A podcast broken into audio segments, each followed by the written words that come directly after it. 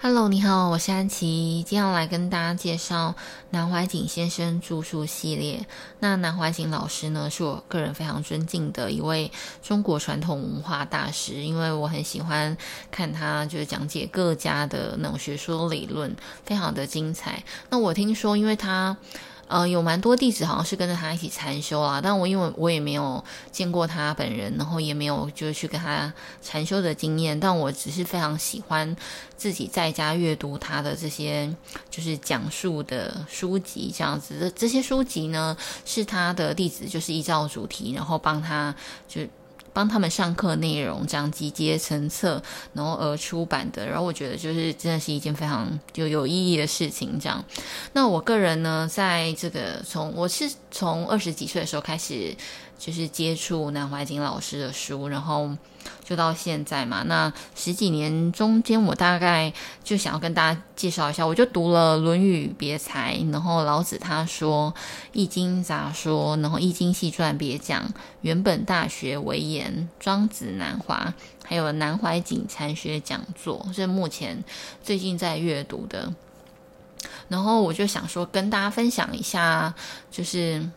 可能这本书大概在讲什么，然后我有什么读书的心得这样子。那我自己个人最推荐的入门款呢，其实也是《论语别裁》，因为毕竟《论语》呢是我们从小学到大的教条嘛，就是我们就或就是就算再不会，或多或少会被逼着背一些，就是《论语》里面的字句这样子。那我觉得，其实我看了《论语别裁》之后呢，我真的。就觉得说，哎，我以前学的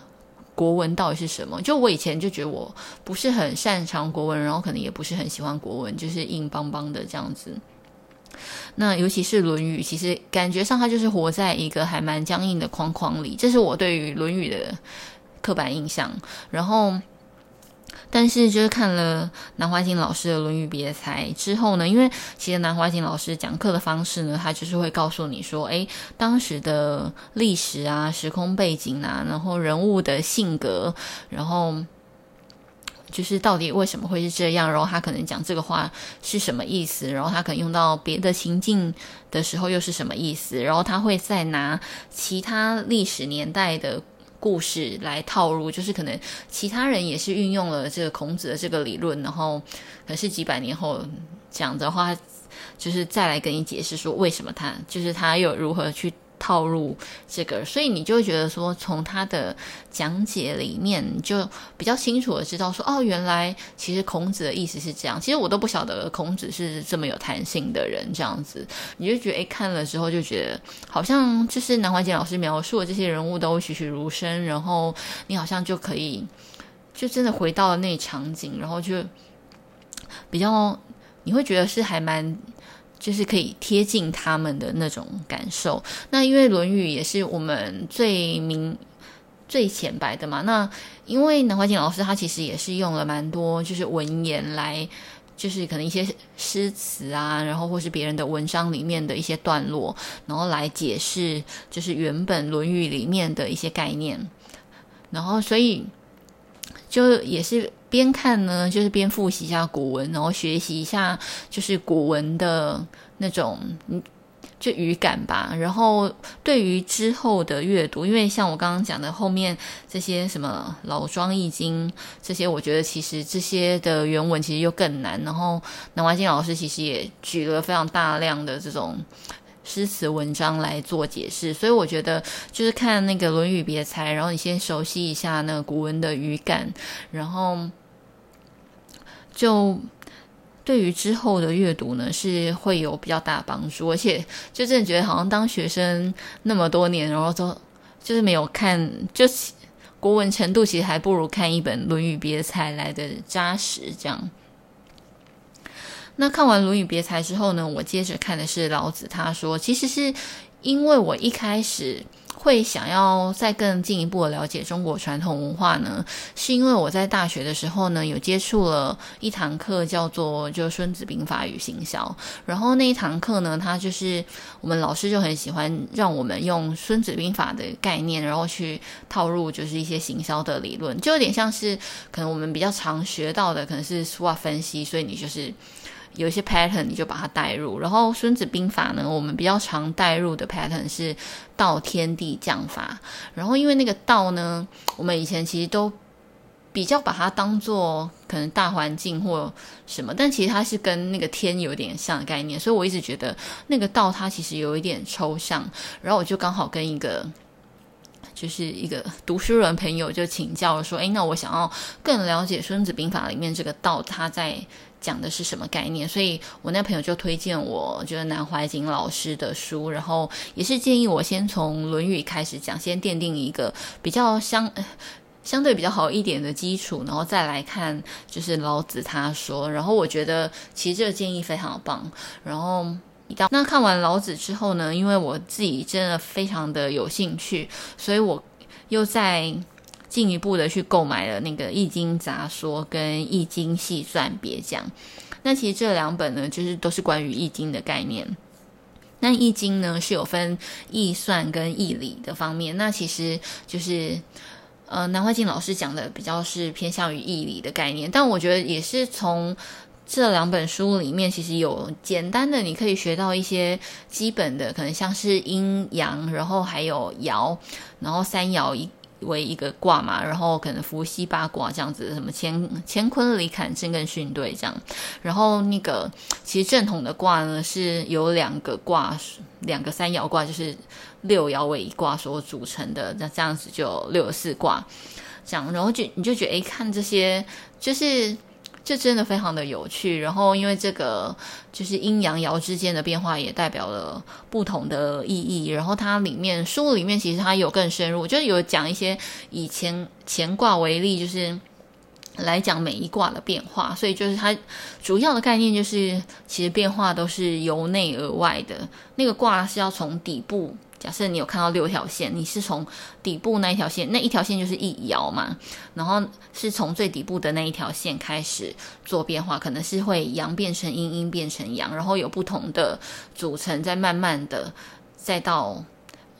就是上面就是。外表这样子，所以我们常常看到的外表变化，都是因为就是已经有内在的变化了。这样，那《易经》呢，最主要的观念其实就是在讲变化这件事情，就是唯一的、唯一不变的就是变。那，嗯，我觉得南怀瑾老师有就讲的一个观念非常好，就是即便就可能我们知道说我们。处于在一个可能比较不好的卦象的情况当中，但最最主要就是我们就是心怀善念，然后其实自然能够就是不能说迎刃而解吧，然后也就是顺顺的这样子过了。这样我觉得其实这个观念很好，就是你也不用去特别去算，或者是特别去强求说一定要在什么样的状态这样子。那它里面还有讲一些名词嘛，什么可能叫。潜龙勿用，飞龙在天，亢龙有悔。其实我也是看了这些才知道说，哎哦，原来那个 那个金庸里面，它这些名词都是从就是易经的概念衍生出来的这样子。那我真的就看完了这些书之后，我真的觉得说，哎，那自己真的，我其实真的有一度着迷到，我就觉得说自己就投胎为台湾人，就是为了要学繁体字，还有这些就是中华传统文化。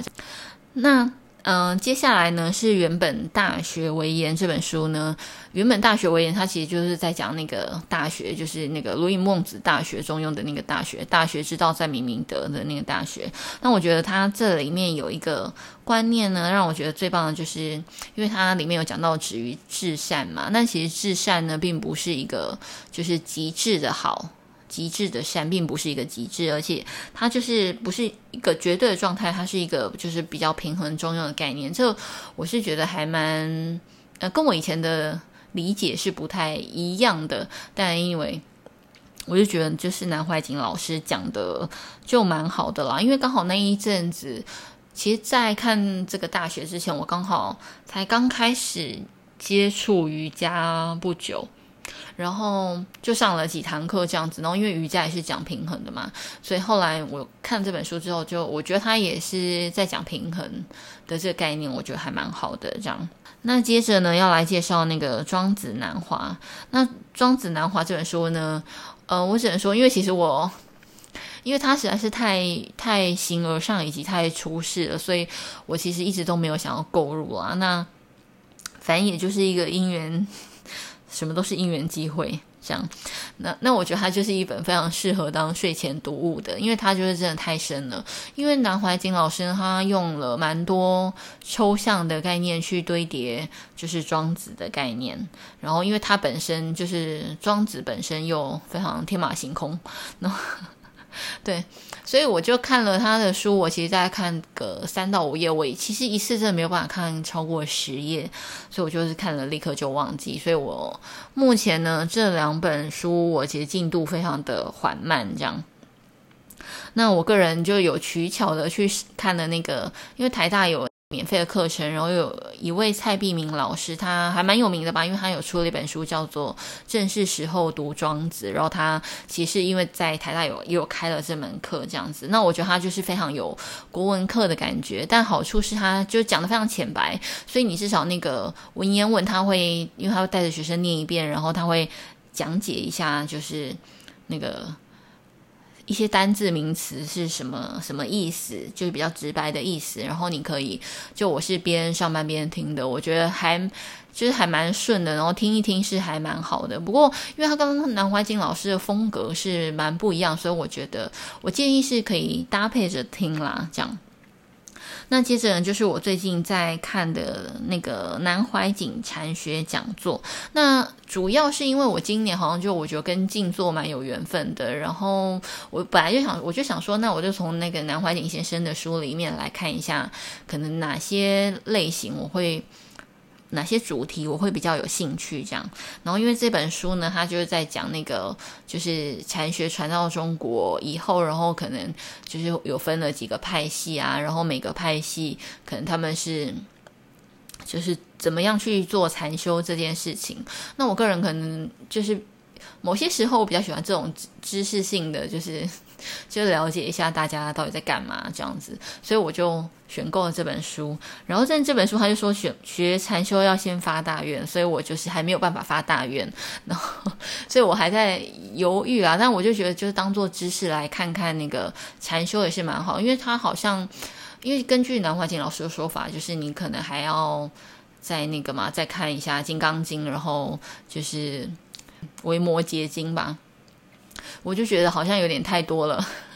我现在是很犹豫，但是还是抱持还蛮开心的心情在阅读这本书的，因为我目前其实我才刚开始阅读，然后有看到他又在讲一些可能像嗯、道家的精气神的那个神，就是我们的灵魂嘛，那也是我其实今年是很喜欢那个灵魂学派，然后对于灵魂疗愈就。就非常有兴趣这样子，那这个之后会再跟大家分享。好，那今天介绍就到这边，谢谢，拜拜。